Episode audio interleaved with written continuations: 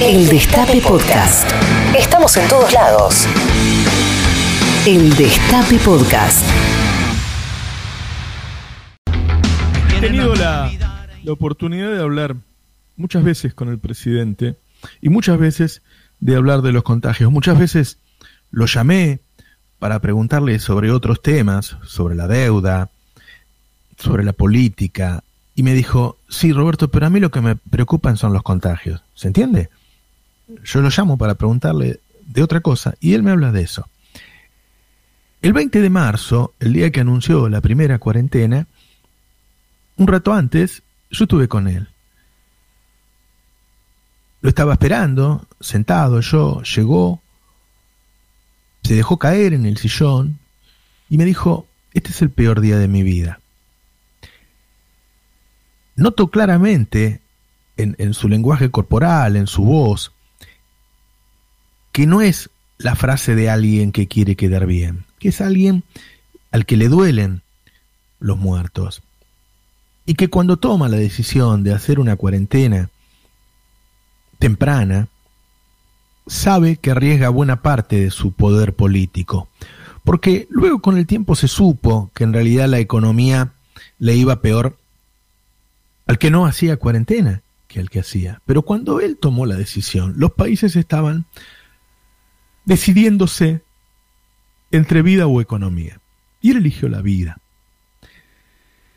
Yo creo que hizo muy bien, porque si no hubiera hecho la, las primeras cuarentenas, el sistema sanitario argentino, que estaba abandonado, no hubiera aguantado ni dos meses. De hecho, Kisilov decía el otro día que cuando él llegó había 900 camas y que ahora tiene 2.300 y que las 900 camas ya fueron superadas en su ocupación hace más de dos meses. Es decir, si no se hubieran hecho nuevas camas, el sistema sanitario en la provincia de Buenos Aires hubiera colapsado en junio. Así sucede en casi todo el país.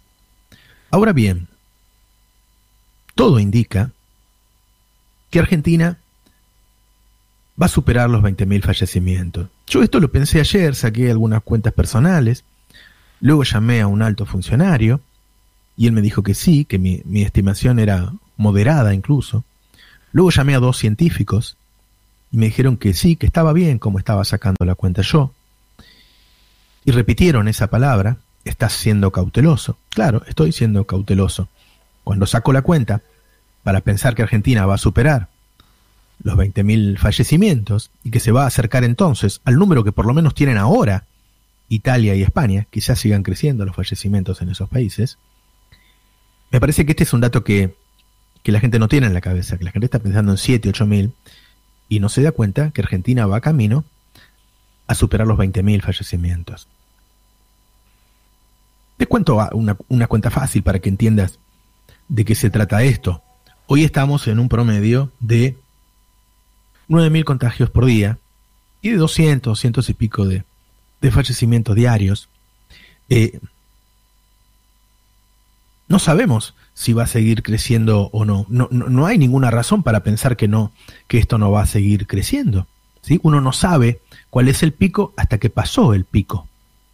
Pero tomemos todas posiciones cautelosas, moderadas, y digamos que este es el pico, que nunca va a pasar estos 9.000 contagios de promedio y estos 200 o 250 fallecimientos los fallecimientos es difícil que se mantengan ahí porque los fallecimientos estos 200, 250 son de cuando había 5.000 contagios. Estos 8 o 10.000 seguramente los llevarán como mínimo, siempre siendo moderado, a los 300 fallecimientos diarios. Una vez que se llega al pico, y supongamos nuevamente que este es el pico, en general en el mundo se queda 3 o 4 semanas ahí y después empieza a bajar lentamente. Con lo cual, deberíamos estimar que vamos a estar tres o cuatro semanas en este número, después vamos a estar en 7.000 contagios, después en 6.000, después en 5.000. Vamos a estar un par de semanas más, porque los fallecimientos llegan dos semanas después, por lo tanto estaríamos cinco o seis semanas con este nivel de fallecimientos y después empezaría a bajar. Es decir, si vos tenés seis semanas a 250 fallecimientos, tenés 15.000 más, más los ocho que tenés hoy son 23. Esto siendo muy cauteloso, esto siendo muy cauteloso. ¿sí? Porque la verdad es que muchos piensan que en Argentina no va a pasar como en España y en Italia, que va a bajar tan rápido.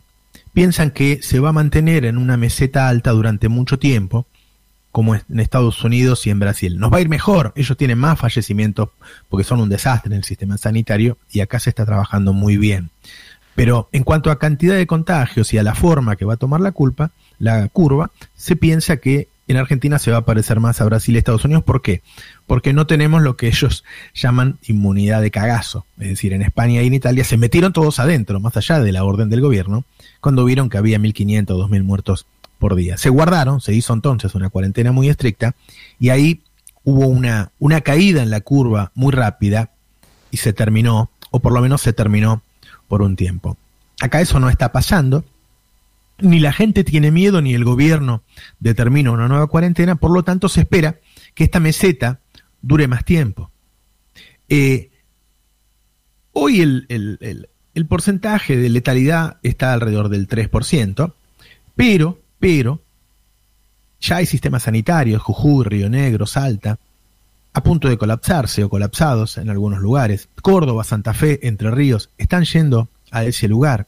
Se está armando como un nuevo bloque además del AMBA, entre Córdoba, Santa Fe y el interior de la provincia, de muchos millones de personas en donde los contagios están subiendo muy, muy rápido, ¿sí? Entonces, esos 23.000 terminan siendo un piso, porque el crecimiento del interior que está viendo puede sumar a eso. También puede suceder que se sigan duplicando la cantidad de contagios y que dentro de 20 días, en vez de 9.000, sean 16.000, 18.000. Y entonces eso también haría subir la cantidad de fallecidos por arriba de esos 23.000. Si querés pongamos 20.000 por poner un número redondo. Y también puede pasar que en algunas provincias colapse el sistema sanitario, porque no todo el mundo estuvo trabajando de la manera que trabajó la nación o la provincia de Buenos Aires. Eso haría subir el nivel de letalidad promedio y también te llevaría por arriba de esos 20 o 23 mil. Es decir, los argentinos debemos empezar a pensar ahora, darnos cuenta ahora de que estamos hablando de una situación que va a terminar, con suerte, en el nivel de fallecidos que tanto nos espantó de Italia y de España. Quizá ya siga creciendo y nos superen. Ojalá que no, ojalá que no ocurra en ningún lado. Pero la verdad es que esos niveles y todas esas cuentas que hemos sacado, que nos alejaban del espanto de nuestros, de nuestros amigos europeos, porque son los países en donde más este, cercanía tenemos, los italianos y los españoles, nos estamos acercando a eso. Vamos camino a eso casi de manera irreversible por el número en que estamos hoy. Yo estoy convencido de que el gobierno hizo lo correcto y y la verdad es que yo no sé cuánto se puede modificar si modificamos cosas. Yo entiendo que el relajamiento de la gente existe en todo el mundo. Entiendo que la gente va perdiendo el miedo cuando tiene miedo a una cosa durante mucho tiempo, ¿sí? La primera vez que se acercó un puma, este, te da terror y cuando hace seis meses que anda alrededor tuyo le da de comer la boca, ¿vos viste? Y el puma te puede comer igual. O sea, es, hay, hay cosas que tienen que ver con nosotros. Y, pero yo siempre haría todo lo posible. Y a mí me parece que hay tres factores que juegan acá, ¿no? La oposición, los medios de comunicación y el gobierno. Son los que tienen el poder para modificar cosas. Lamentablemente, tengo que decir que no espero nada ni de la oposición ni de los medios, que lo que espero es que sigan echando nafta al fuego, y haciendo marchas y haciendo confundir a la gente, desinformándola, haciéndola revelar y cosas por el estilo. Entonces me quedo, me quedo con lo que pueda hacer el gobierno. Con los medios y la oposición en contra, difícilmente el gobierno pueda volver a una este, cuarentena más estricta. Pero sí podría intentar hacer que todos no hiciéramos determinadas cosas. Por ejemplo, decir, bueno, sigan trabajando, no voy a dar marcha atrás en los comercios que abrí, no voy a dar marcha atrás en las fábricas que abrí, pero sí voy a ser estricto en que no haya reuniones sociales.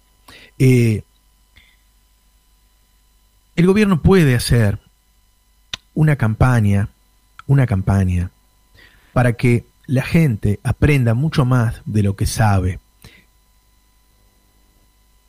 sobre cómo mantener el distanciamiento social, sobre cómo usar el barbijo, sobre qué cosas son de alto riesgo y qué cosas no. La verdad es que la campaña que hace el gobierno es, es poco agresiva y se difunde muy poco. La capacidad de un Estado para difundir algo es muchísimo mayor que la que está utilizando hoy. Digo, en épocas de elecciones, a vos te hacen un spot de dos minutos 20 veces por hora. Podríamos hacer eso durante 15 días. Podríamos hacer este, campañas que intentaran reemplazar esa inmunidad del cagazo por la cantidad de muertos por una inmunidad del cagazo mostrándolos. No sé. Quizás yo esté equivocado. Quizás no se pueda hacer nada.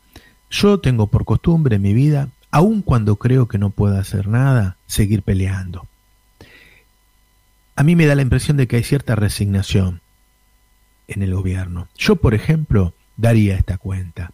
Yo diría a la gente, miren, así como estamos, aún si no hacemos nada, vamos a superar los 20.000 muertos, vamos a estar en el espanto de Italia y de España cuando termine esto. Yo lo diría. Yo haría una cadena nacional con un presidente que tiene una capacidad de comunicación enorme, de las más grandes que, que he visto yo. Yo la haría. Yo haría una campaña del miedo para que la gente tenga miedo.